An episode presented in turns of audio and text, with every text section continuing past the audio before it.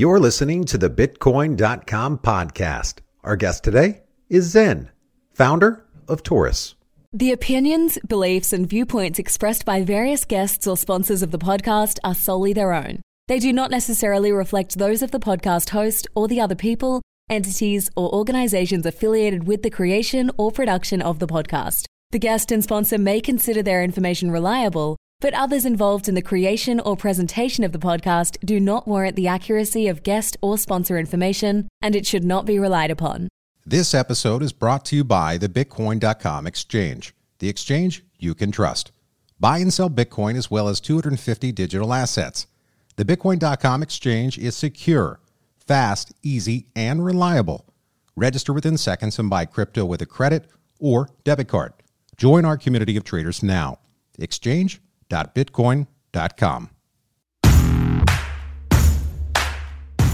I'm your host, Dustin Plantholt. Join us as we dive into the world of economics, politics, tech, Bitcoin, and cryptocurrency. For even more crypto-related news, sign up at news.bitcoin.com or follow us on Twitter at Bitcoin.com. Now let's bring on our guest. Zen, welcome to the show. Hey, Dustin. Thanks so much for having me on. It's a pleasure to be here today. You know, I'm excited to hear your story. And I do believe in this space, the story always begins with, how did you first learn about the word Bitcoin or blockchain? I have been asked. Somehow that's every question that turns up on like an interview or a podcast. But for me personally, it was actually not Bitcoin or Ethereum that first got me into the blockchain space. It was actually Dogecoin. Like back in my uni days, Dogecoin had just launched as a clone of Bitcoin, and I mean the trailer was just the I'm not sure if you've seen it yourself, but the Dogecoin to the Moon trailer, it was absolutely fantastic. At that point in time, Reddit was still actually pretty new. I think it was the first few years of Reddit cropping up. And I actually kind of ran a miner as well and did a couple of things. And that was kind of like my first foray and like understanding of blockchain. But I really did get into it once Ethereum started cropping up. So around 2017, Vitalik came to give a talk in Singapore or something like that. And he came in his unicorn shirt in a room full of suits, you know, and then him in his unicorn shirt. And that was just, you know, that left an impact on me. From then on, it was a rabbit hole, and I was done from there. Worked on, you know, different Ethereum Foundation projects at that point in time, and then eventually stumbled upon Torus eventually. And now, tell us about Torus. Who is Torus? So, Torus is, we aim to solve just one problem, and that is that key management is really hard. I mean, I'm not sure about you, Dustin, but for me, like, I've definitely lost a key or two with like money around. And so we're talking like a key to a house, or I mean, what kind of key is this? We're talking about like a public-private key pair. So we're talking about like cryptographic key pairs, and they are very similar to how a person on the web would have a username and password. But in the blockchain space, this is your username and password, and it's a 64 length long character string of like just like random letters and words. So it's not memorizable at all. It's harder to keep. 64 characters. So we can talk about that. I mean, what happens on the blockchain? What happens if I want to send Bitcoin to somebody else? Do I have to remember or memorize this key? So, well, if you didn't have a wallet, you would have to. But these days, because that's obviously not possible by the human mind, we manage public-private key pairs on wallets most likely. Torus is kind of a wallet, but more than a wallet, we are actually key infrastructure. We're kind of like the underlying layer that helps wallets provide users with a better experience when managing these key pairs. Now, so I have to imagine that these large funds or people that are of a different breed of investor around the world that you know, when they're looking at these keys as well, that it's complex, it's confusing, and they're looking for solutions to fill that gap. So who's your ideal customer and who are you talking to? So we're actually talking to just anybody who wants to interact with the standard blockchain space. Our customers are mainly applications, and we're integrated into these applications because these applications want to provide mainstream users with an experience that's super familiar to themselves. So for those of you who haven't heard of us before, the best way to actually figure out how Torus works is to try the experience out for yourself. If you head on to app.tor.us, that's app.tor.us, you can try out the experience for yourself. It feels just like a Web 2 application because on that page is, you know, your standard Google login, Facebook login, your passwordless login just via email. It feels like you're just logging into a standard application. And that's the magic of it because I don't know about you, Dustin, but if you've tried other crypto applications, it often has to come with a download. It's a Chrome extension. They make you like copy down a seed phrase and all that. We abstract all of that away for the user so that they have a very smooth onboarding experience onto these applications. So it sounds to me that what you're doing is ultimately solving a global problem, and that is, how do you make it easy for people? Mm-hmm. It's and we do believe that it's one of the main things that's stopping mainstream adoption of blockchains. I mean, blockchains have grown in adoption exponentially since they started, and with the current industry that we're in, it's definitely just continuing to grow as well. But if you've tried a crypto application before, the monthly active users on crypto applications still pale in comparison to traditional applications. 50K active users, monthly active users, is about like the top 10 applications in the whole blockchain space today. And well, if you compare that to any game on like the Chrome store, right, that pales in comparison. And we still have a long way to go before we get to that level of adoption of blockchain applications. Yeah, it's an interesting way of putting it. So looking at the space as a whole, I mean, from the days that you started in the beginning to where it is today, how many hours does it take to build a company? How many hours has it taken you to get here? What does it take in terms of, for an entrepreneur, of commitment of time? Well, I can't even tell you that, Dustin. I don't. It's countless hours. I mean, I do think I work about 6 days a week in general. I don't think it's healthy to work 7 days a week. It's you do have to take a break from time to time. But for Torus, we've been around for 2 years at this point. So if we do the math, it's isn't that like 30 years? Isn't that like worth like 30 years in crypto? Is it? You're right. It is 30 years in crypto. You know, and. Yeah, so I mean, you can see the lines in my eyes. I'll get out of here, man. You look, for those of you that can't see Zen, I'm telling you, this guy, he's built. No. I mean, I'm flattered either way, Dustin. Appreciate that. But it does take, I mean, in crypto, things move really fast in general, and 2 years feels like quite some time. But for Torus, we've been around for like 2 years and a little bit more at this point. Traction-wise, what we're seeing is we're integrated into most top blockchain applications at this point in time. We're integrated into about like 250 applications, those of which are like the top DeFi applications like Aave, Kyber, YFI, you know, all your different food coins. I mean, that must be very exciting, Zen. I mean, this started as an idea, a dream in your head, and now to see so many companies start to use it, it must be very, like, a proud moment for you. Well, we there's always the next objective. Internally, we always feel like we could be doing a lot more.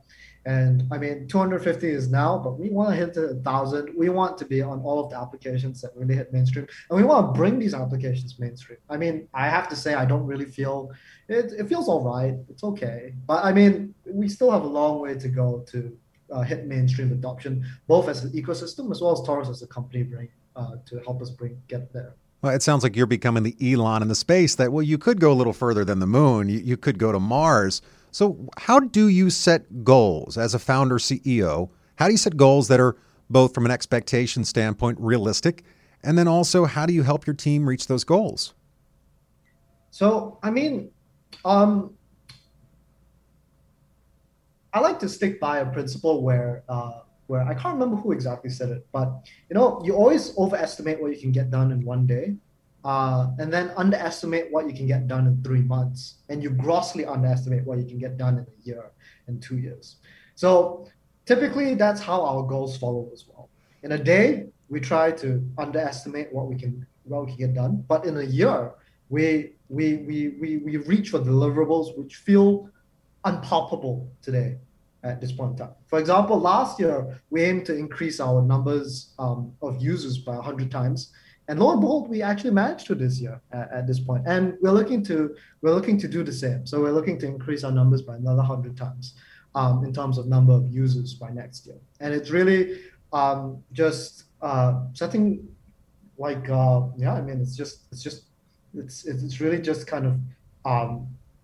it's a mix of first kind of calculating what seems manageable, and then afterwards multiplying that a little bit for the year multiplier effect, you know.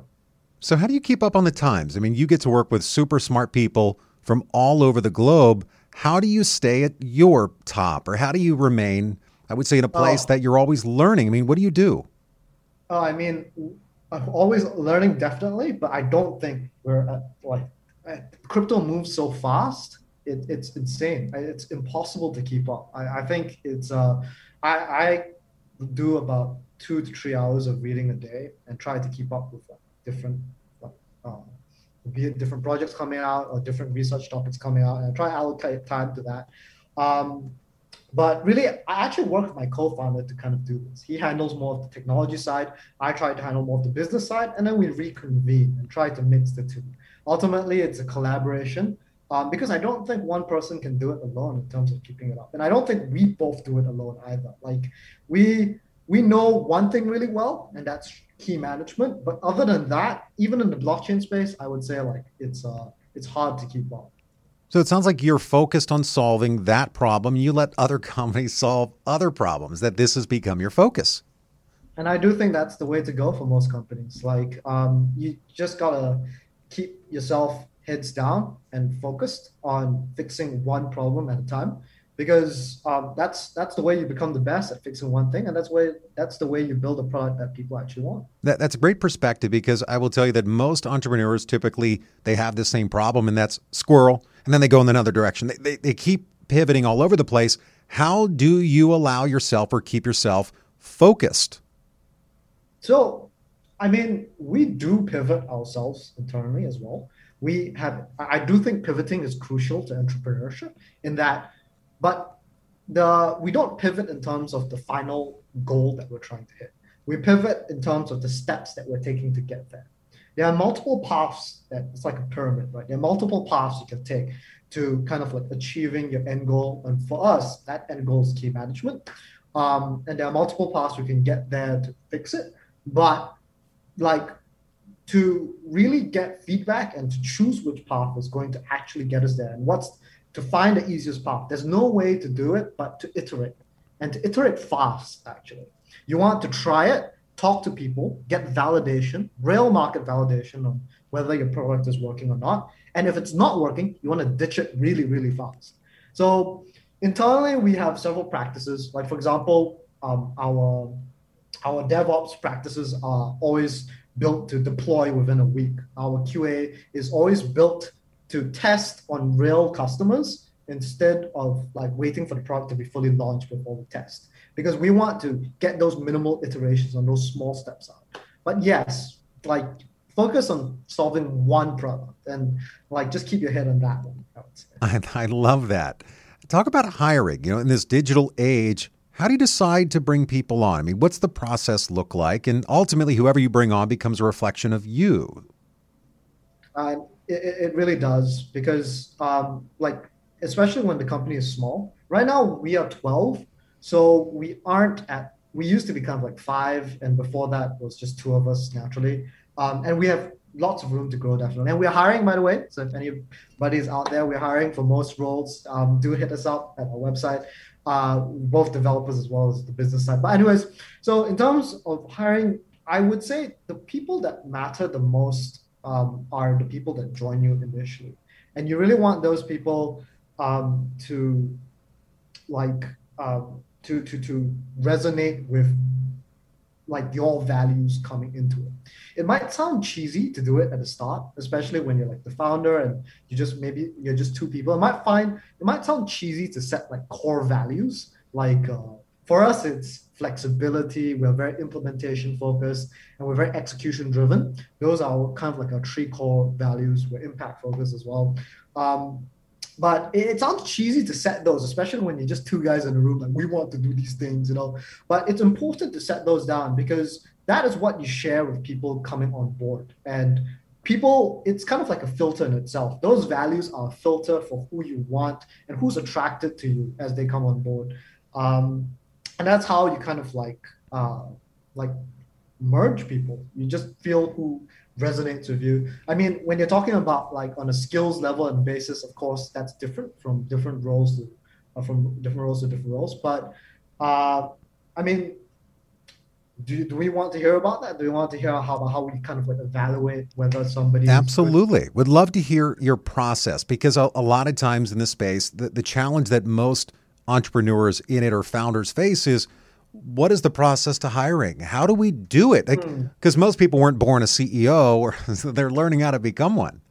So like in interviews, typically, like in the hiring process, you typically don't have much time to evaluate whether or not somebody is good to work with.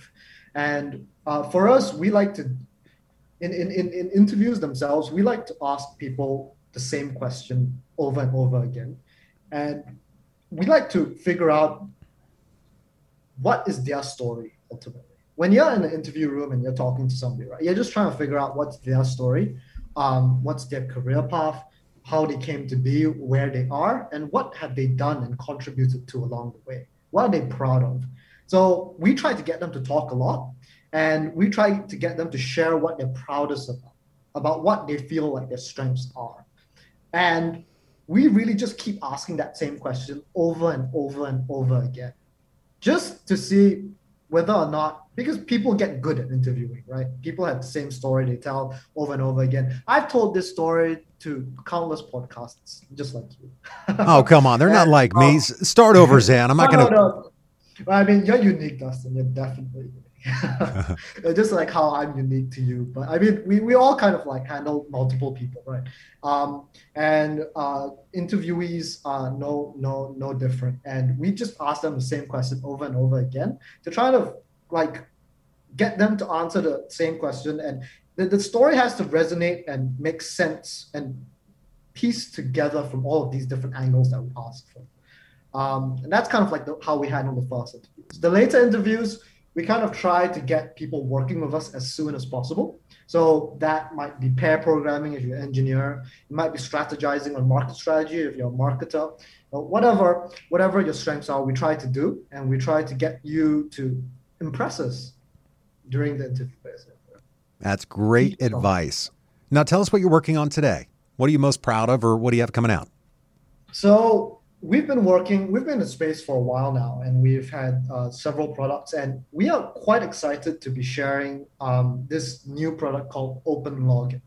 It's really an authentication suite that merges the simplicity of passwordless authentication with the security of public key infrastructure, which is, of course, non-custodial in crypto space. And what that means is it basically enables also like face/touch ID to a public-private key pair. You know how you have like face/touch ID on some of these banking applications in the traditional space? We allow you to manage a non-custodial public-private key pair with just face/touch ID. And we allow these like applications to leverage on all the underlying benefits that come with decentralization, non-custodiality, the blockchain, out of the box in 5 minutes. And how do we learn more about Torus? So definitely head over to Torus. That's our main site. That's the starting point. If you're a developer, head over to our documentation page at docs.torus, or really just hit us up at our Telegram groups, Torus Labs, as well as several other ones. We'd love to see you there, and do join the conversation. All right. And final question, advice you have to other entrepreneurs or wannabe entrepreneurs around the world that have had this crazy idea sitting in their head, or it's been collecting dust on a shelf. How do they get it out of their head? How do they execute it? You just have to try. You should just do it. You should just actually start doing it. And you shouldn't wait. You should just like set, do what you think is going to work first, and figure out what's wrong with that, and then just keep iterating and trying. And eventually you'll hit something that works. It's just entrepreneurship is just trial and error, man. Thanks again for sharing your story on the Bitcoin.com Exchange podcast. Cheers. Thanks so much for having me, Dustin. The opinions, beliefs, and viewpoints expressed by various guests or sponsors of the podcast are solely their own. They do not necessarily reflect those of the podcast host or the other people, entities, or organizations affiliated with the creation or production of the podcast. The guest and sponsor may consider their information reliable, but others involved in the creation or presentation of the podcast do not warrant the accuracy of guest or sponsor information, and it should not be relied upon. You've listened to another episode of the Bitcoin.com podcast. Subscribe at news.bitcoin.com, where your journey begins.